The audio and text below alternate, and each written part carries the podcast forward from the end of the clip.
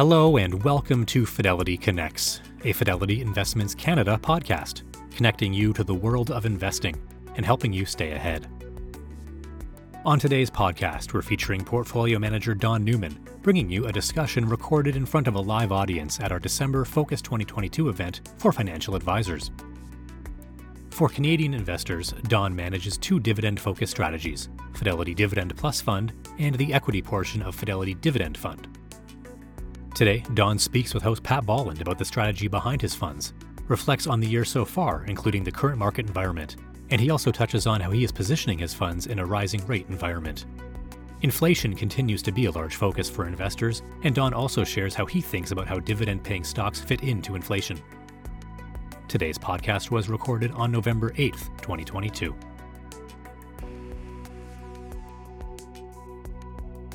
The views and opinions expressed on this podcast are those of the participants and do not necessarily reflect those of Fidelity Investments Canada ULC or its affiliates.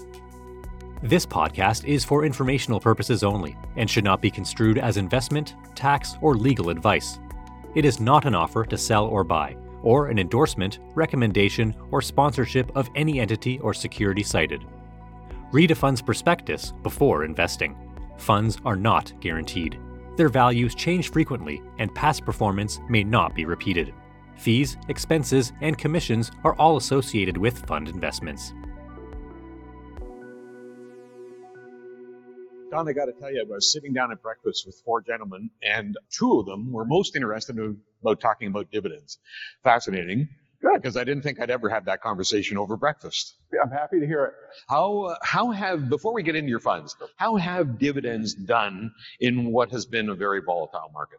Yeah, I, think Pat, it, it's uh, it's been actually really nice because uh, I think dividend investing um, for the first time in a while is kind of in the sweet spot right now. And you think about what's been going on in the market in the last year. Sort of obviously rates have come up, the central banks have been a little bit behind.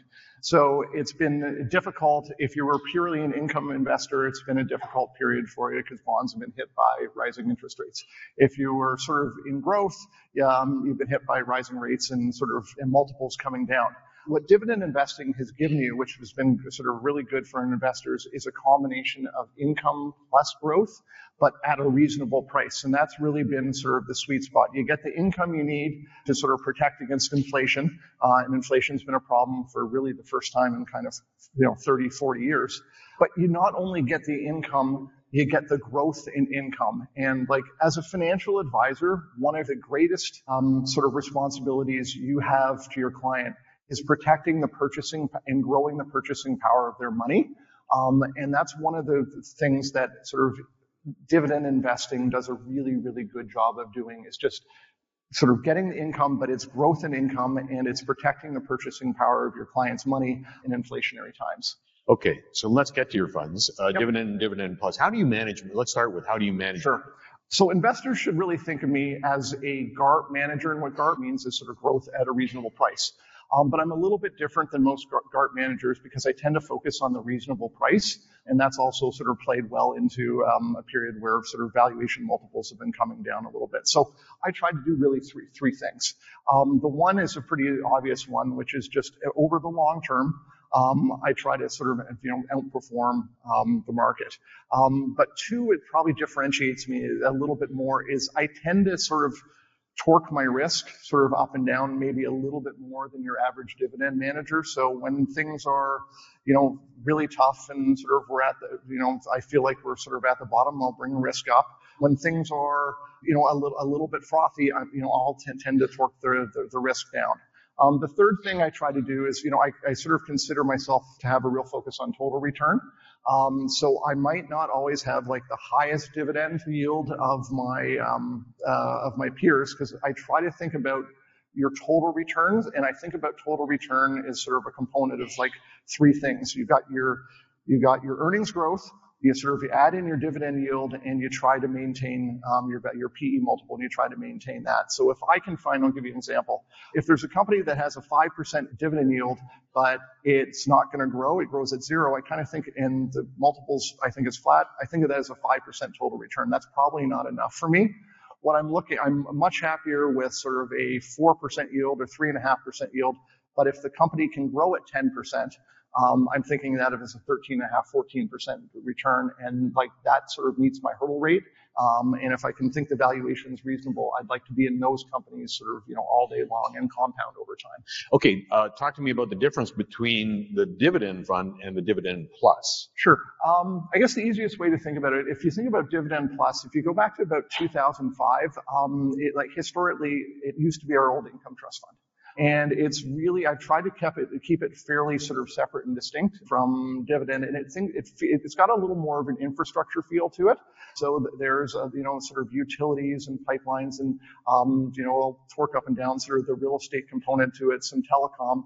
Uh, and it tends to have a little less exposure to some of your traditional financials, your banks and your insurance companies, and not maybe as much as the cyclical component, which would be sort of like energy and uh, um, metals and mining and that sort of thing. Dividend tends to be uh, a little more of what you'd see in um, you know your, your, more traditional dividend funds. Uh, it tends to be a little more diversified. It has a little more exposure to financials. I throw in a little more cyclical torque there. But you know, one thing I would say is for those investors in dividend funds, you do get some. There's about a 20% sleeve of dividend plus in there, so you actually get. I try to make the funds more complements to each other so that they actually work well. And there's some overlap, but you know, I try to make them more uh, sort of, uh, as I said, complements than uh, uh, than anything else. You know, you started off by talking about growth and income being one of your parameters that yep. you look at, but you didn't talk at all, or haven't yet, about inflation. Yep. How does inflation play into a dividend world? Well, I think it, it plays really well. And I think for most uh, investors out there, and including myself, if you look at like the last 10 years of what's been going on the market, it was sort of very, very similar and then things changed. So we basically had a world where inflation, the, the central banks couldn't get inflation to 2%. Rates were pinned at zero. And under that, and the economic growth was pretty slow. In that market environment, what you were paid to do is take risk.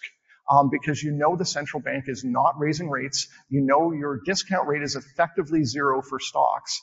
And you don't have a lot of growth in the economy, so you want to go up and you will pay up for growth. And this is kind of what happened to the Nasdaq over the you know five, five or six years. Is there were some phenomenal growth companies, um, and you paid more and more for that sort of elusive growth. But when inflation comes, it changes the investing world. And we hadn't seen this, and it's been new, new to a lot of us, and probably most of us, um, and I dare say almost all of us probably weren't around investing in the, in the 1970s. So as inflation comes up, um, it pushes the discount rate on stocks up a lot. And what you want to then do is focus on companies where you think they, there's you know less of a valuation compression.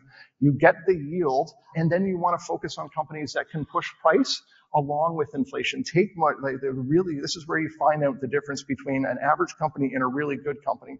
A really good company can say, oh, you need our product. Mm-hmm. We're gonna we're gonna push price on you, and you know what? You're gonna you're gonna you're gonna take it because you need our product. And if you can do that, you're getting that dividend yield, which is great because it helps offset that inflation, but you're also getting sort of the growth in earnings that will, if you start with a 4% yield, next year your yield's four on, on your cost base, it's four and a half, then it's five. Um, you just keep getting the earnings growth, and the companies can keep increasing their um, their their dividends, and the yield keeps sort of keeps improving, or the share price goes up, and you've got this wonderful inflation hedge. Do you screen for dividend growers? Yeah, well, it's so the answer is yes, but it's done through our sort of fundamental research group. And so the one thing I will, you know, always say and give credit to it, I grew up in this sort of the fidelity system, the turnover more rocks, to go out and talk to companies. You're going to see a whole bunch of portfolio managers today um, that actually sort of, you know, can take some credit for the success of the funds I've got. I think Brett DeLay's here, Dave Way's here, Chris Maludzinski's here um, Connor Gordon's here. They were all analysts and, you know, all searching and going and finding ideas that sort of said, hey, listen, Don, here's an idea. I think the valuation looks reasonable. They're going to keep growing their dividends. This is a, this is a good company that can compound over time. And, you know, in five years, you're going to have a lot more money than you had in the past. So as a fundamental research group, we're, we're always doing it. It's not technical screens. It's just, we've actually got the models on the companies and the spreadsheets. And I can go and look, earnings growth at this, payout ratio stays the same we're like this company is going to be paying a lot more money to shareholders in the next five years. Are you geographically restricted? Uh, no. So um, I basically can go sort of where I want. Um, I tend to be sort of generally North American focused. Um, I know the market's a little bit better. Having said that, if things become cheap, you know, we can really go anywhere in the world. And that's the wonderful part of being part of Fidelity International. We've got a huge group over in Europe. Um, we've got a group in Australia. We've got a group in, you know, in Hong Kong and Japan. You can go all over. I tend to like um, companies, when I go outside of sort of my North American bucket, I tend to like sort of international companies that may be trading at a discount. So think about like a European company trades in Europe, but it, it trades at it, so it trades at a discount because European growth is slow, but it sells 60% of its products to, you know, outside of Europe into North America. Mm. You can pick up the company at, you know, 16 times earnings when its uh, U.S. counterpart may trade at 21 times earnings. And the growth profile isn't that isn't that different. So that's where I'll kind of delve, you know, maybe sort of like over in European markets. That's your valuation call over. Yeah. Central banks. Yep. When we talk about inflation and the handling of inflation, central banks are driven to drive down inflation, but they've been really aggressive with yep. interest rate hikes. That's got to affect you. So I'd love your opinion on their handling of inflation. So they got a really bad mark for the handling of inflation in 2021. They were f- sort of feeding the market with a fire hose um, with monetary and fiscal uh, stimulus, and that was fine at the start of the pandemic.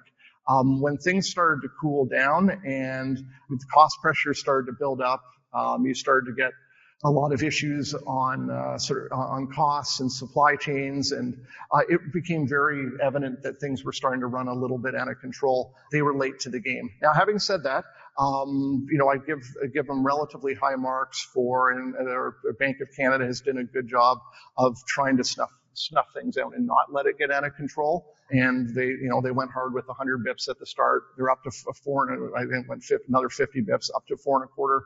The one nice thing as an equity investor, what we like is certainty. Um, and we're getting closer to the point. I think the Bank of Canada is close to an endpoint now. So I don't have to worry about there's obviously the lagged effect uh, on companies, uh, and it takes about a year for monetary policy to kind of work through the system and start impacting um, the overall economy. But I think, you know, at four and a quarter, we're probably pretty close to there. Mm. Um, the the Fed's got a little bit uh, further to go, and I guess the terminal rate looks like it's probably you know somewhere in the high fours. Um, they'll probably get there, but by the time of the first quarter. So we can then say, okay, rates are where they need to be, and the market is actually assuming that at some point over the that you can see by how inverted the yield curve is, meaning the 10 year is a lot lower than the two year, that the, the market thinks they are getting the inflation under control and assumes that once this happens, you know, the economy is going to slow and, you know, they'll get into uh, cutting rates more down to sort of a natural rate of growth for the economy. Hmm. Okay. Given the shift we've seen in markets recently, are dividend paying stocks over or underpriced currently? So valuation. Sure. That's an easy one from a fidelity standpoint. Depends on the company. Um, so uh, that's my job is to go in and find companies that are attractively priced at this point. Valuations are not stretched. Um, the nice thing about dividend companies, as mentioned, has played really well into the current environment, is they weren't expensive to start with. And so the PE compression from higher rates really hasn't, doesn't affect them too much. If you're trading at 80 times earnings and rates go from one or zero to four, like 80 can compress to 30 pretty quick. And unfortunately, that's what you've seen with a lot of NASDAQ stocks. The growth is still okay, although a lot of the sort of a lot of growth got compressed into two years and maybe that slows a little bit. But you start from a really, really high multiple. Dividend companies, because they're, they've been around a little bit longer, you kind of know a little bit more sort of how they're going to grow. You've got a little more certainty into the cash flows. Um, there's a little more stability there that stability right in a rising rate market is is is rewarded. And so the companies weren't expensive to start with. They're still not expensive. Um, but my job is to go and trade out the expensive ones. And this is one of the things I think I do relatively well. And it's helped me over the last couple of years. If things get expensive, I'll trade them down and I'll shift them in for something that looks a little bit better. We've had a discussion here, and you and I have had discussions in the past about your themes in your that you find in your yep. uh, portfolios. Inflation was one of the themes yep. that we've uh, touched on in the past. Um, PE ratios and valuations yep. and reasonable price and those kinds of things.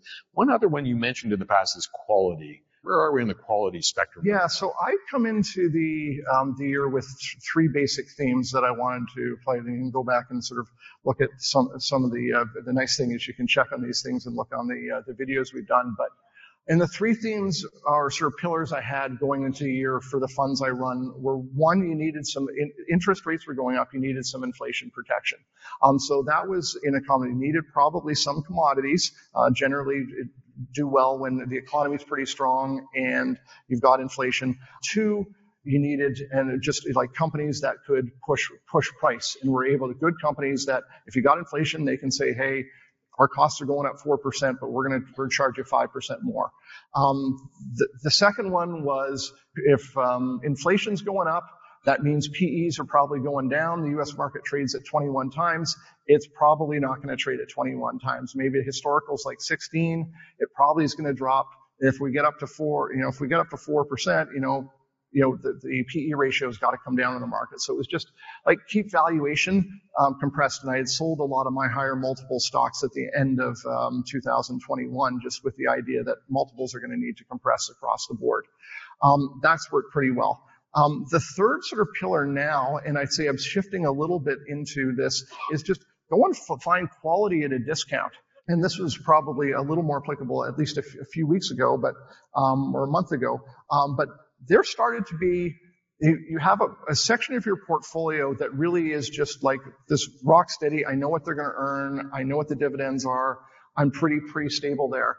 But then when the market comes down, you got to go and look for deals. And I think that's what started showing up and is start, starting to show up now is there are really good companies that are down 20, 25, 30 percent. Um, and what you want to do is say like, these companies only come on sale once every you know five, ten years. Um, so like go bargain hunting and then almost have sort of a barbell. Um, at this point, you want so you want the stability. You know what the company is going to earn, but you also want to be saying, "Hey, listen, I, you know, I've always said this company X Y is too expensive. Mm. Well, now it's not too expensive. So if you're going to do it, go and go and find them. Um, find the companies that you know were too expensive. The multiples have come down, but over time, they're still great companies, and you can buy them at a 30% discount to what you could uh, a year ago. And that's sort of the bucket I'm kind of a little more focused on now than I, I, I would have been at the start of the year. What happened a month ago to, that changed that? It, it... Well, the idea sort of a month ago, while the bargains started showing up for oh, one, see, okay. like the market went down and it took a beating in September uh, and early October, and you just you wanted to. The idea is like if opportunity knocks, you got to be there, and that's the one thing we got. Like research, I got hundreds of you know stock research emails coming into my system every day, and if people are saying, hey, stocks. And you look at the stock chart, you look at the earnings, you're saying, hey, this just became a lot cheaper. I'm willing to take at that point, you just got to say, listen, if there's another 10% down, that's fine. Um, but if I think over the next two, three, four years, this thing is up 50 or 100%, um, I'm willing to I'm willing to take a little bit of downside with the idea that um, the compound total return over the next you know two to two to five years is really good for the fund holders. It's interesting you started off by commenting on commodities, price flexibility, valuation, and, and those kinds of things. How did you how did you play, or how did it manifest itself in commodities? Your portfolio? Yeah, so commodities is a thing you generally, as an ex-commodities uh, sort of analyst, when the economy is still pretty good um, and supply demand is tight and multiples are at like six times earnings, it just and the company some of these companies like the energy companies in canada you know partly because of sort of esg concerns have been shunned by a number of investors and sort of put in the doghouse so you had companies that were generating cash flows you know free cash flow yields of 15 to 20 percent um, it's like basically you can take yourself private in five to seven years, and you don't they don't have to be public companies anyway because they're generating so much cash flow. And at that point, you just say, hey, like people don't like them, but like, listen, they're going to be good stocks. And, uh, you know, they're working on the environmental stuff. They're working on carbon capture. The industry's getting, trying to get better. They can actually get better, but no one wants to own them. It's, it's a good place to be. And they've been really good, um, year to date. You see the energy price right now. We're down to about 74. The free cash flow yields are still really good on these companies. Um, the economy's a little bit slower, so you want to be, I'd say I probably backed off a, a, a little bit, but the, the cash flow they're generating is still huge. And the one thing you have them in your portfolio for is the idea if the central banks sort of mess this up again, stop too soon or try to cut rates or something like that, you'll see copper, you'll see all the commodities will tell you they screwed up and will start going up again. Mm. Um, and they'll say you don't have inflation under control. You weren't there. So it's it's almost a, a hedge on the, the central bank stopping too soon. Mm. If they stop too soon, the commodities market will let you know. And you know, at, at seven times earnings, these companies will will sort of will run again. So you just you have that in as a hedge against the central bank's not doing their job correctly. But that ESG concern is going to be around for a long time. It doesn't roll off overnight kind of thing. Nope. So what's your yeah. typical holding period. Yeah, you're not going to see, it's not that these companies are going to go to 15 times earnings. It's that six or seven times earnings can go to eight times earnings. And even at eight times earnings, you're trading at seven, you're, you're like the cash flow yields are really good and they can, you know, end up, you know, paying a dividend of 4% and buying back 10% of the, the company this year. So it's not that I'm expecting ESG concerns to go away. Um, I, we are, as a firm, we certainly put pressure on these companies to get better on an ESG um, uh, front. end. you know, we're, every time we meet with them, we're pushing for people to get better because we do care about that. Um, but from a stock perspective, you know, as, as these companies delever, more and more of the cash flows coming back to shareholders in the forms of dividends and share buybacks. Share counts are shrinking and, um, you know, the value of the companies while they're generating these cash flows go up every year. Okay, a Canadian investor can sit there and they can say, I want dividends. Yep. And they typically would think about, well, first they think about Canadian banks. Mm-hmm. So I'd love your opinion on Canadian banks. Sure. Um, I think that's where you've, um, it well, sort of falls into, you know, what I do a fair bit is just, um, you got to be price selective there. Um, so, you know, when they sell off really hard, uh, you probably buyers. If they run, you probably sort of just pull back away because I think the outlook right now is a little bit mixed. And you heard uh, sort of David Wolf and the GAA team talk. So on the positives, you've got like capital ratios are so much better than they were during the last downturn. Um, so tier one capital ratios, you know, like 11, 12, 13, 14 uh, like really, really good capital bases. You don't have to worry about that as much as you did in like you know, 08, 09. The valuations are okay. There's a number of the Canadian banks that actually in 2023 will really benefit from acquisitions they've done. So HSBC got bought, First Horizon got uh, bought by TD, um, Bank of the West got bought by BMO. There's a lot of accretion in earnings that will come through in 2023. What I would say on sort of the negative side is like expense base is still going up. You're having you're having to pay people. If you think about economically, listen, the economy is slowing. Whenever PMIs, which are purchasing manager indexes, go below 50, what you end up seeing is provisions for credit losses at the banks go, like, will go up. And, you know, I think the banks are thinking, you know, maybe it's th- their provisions for credit losses are 30, 35 bips. Wouldn't be surprised if they're, they're higher there. So, and then you've got capital markets and in, uh, sort of wealth management that, you know, markets aren't that, haven't been that great. So wealth management earnings are not as good and capital markets have been a little bit slower. Mm. So I think where you focus um, and we're, we're doing a lot of uh, work. You look at, you got good capital ratios. You focus on the banks that have better funding. And what I mean by better funding is companies that have better, um, banks that have better deposit bases because it's cheaper. If you got a whole bunch, if you got a banks that got a whole bunch of money that are sitting in um, just deposit accounts, that's really, really cheap funding. And if, if, if any of you have like your high yield savings accounts, you know, out there, you'll notice you're not getting anything on your, uh, your high yield savings account still, but yet, you know, rates are 4%.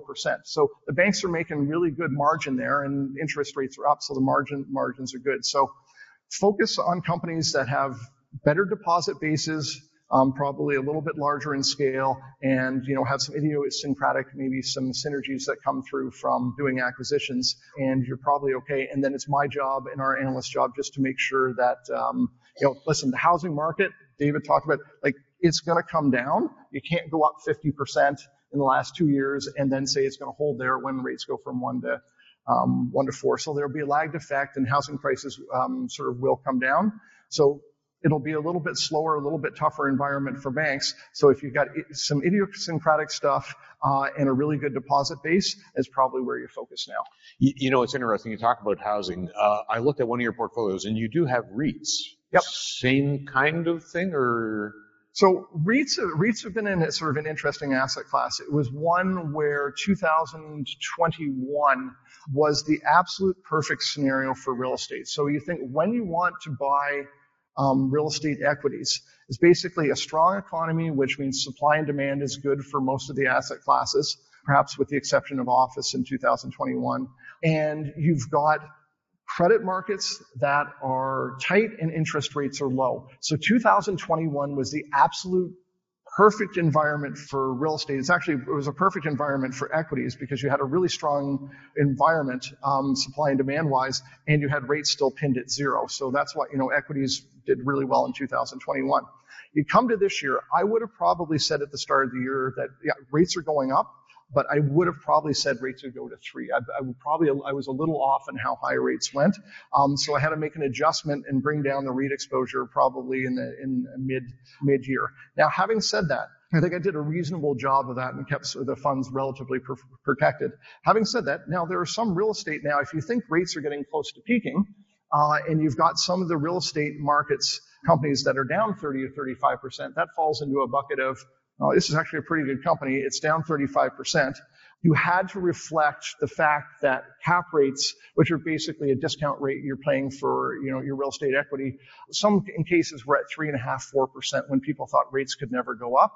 Um, the cost of funding for a lot of the REITs, if they go to a debt market right now, is like five and a half you know, in some cases 6%. So what those cap rates had to do is expand because you can't go as a real estate investment trust, you can't go and say, hey, we're going to fund an acquisition at five and a half and buy something at three and a half. You have to say, we're funding at five and a half and we're going to buy it at five and a half. So there have been a lot of cap rate expansion. That's just like, that's just how the math works. They had to expand that much and they probably expanded a little more than I would have thought at the start of the year.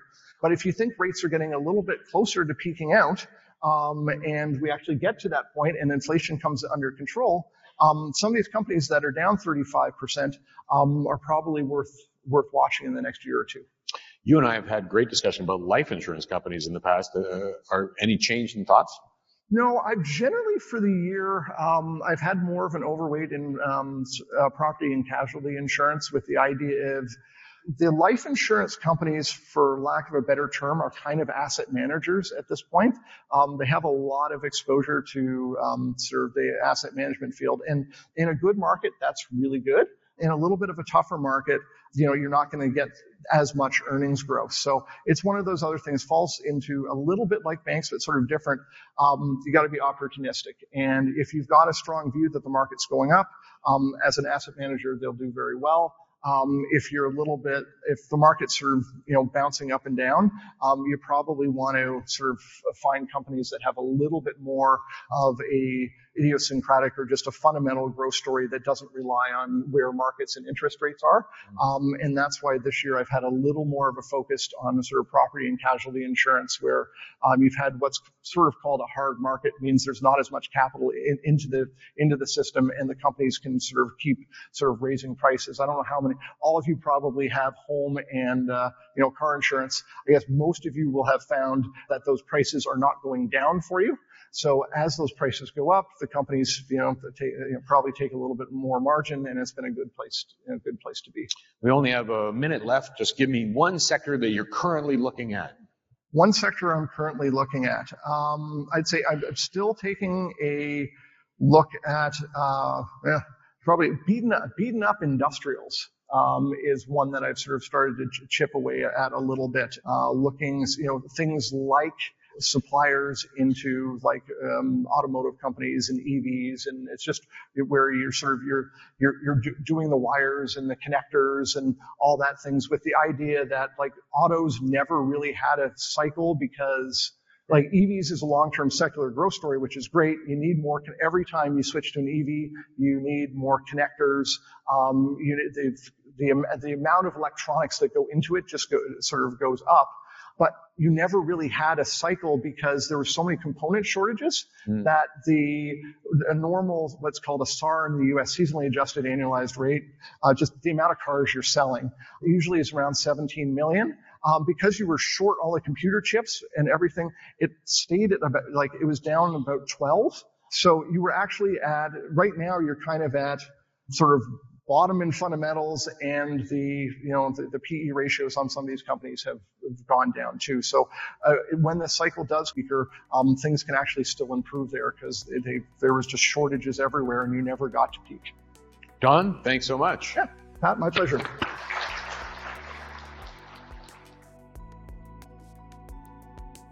Thanks for listening to the Fidelity Connects podcast. If you haven't done so already, please subscribe to Fidelity Connects on your podcast platform of choice. And if you like what you're hearing, leave a review or a five star rating. Fidelity mutual funds and ETFs are available by working with a financial advisor or through an online brokerage account. Visit fidelity.ca/slash how to buy for more information. And while visiting fidelity.ca, you can also find information on future live webcasts. And don't forget to follow Fidelity Canada on Twitter and LinkedIn. Thanks again. See you next time.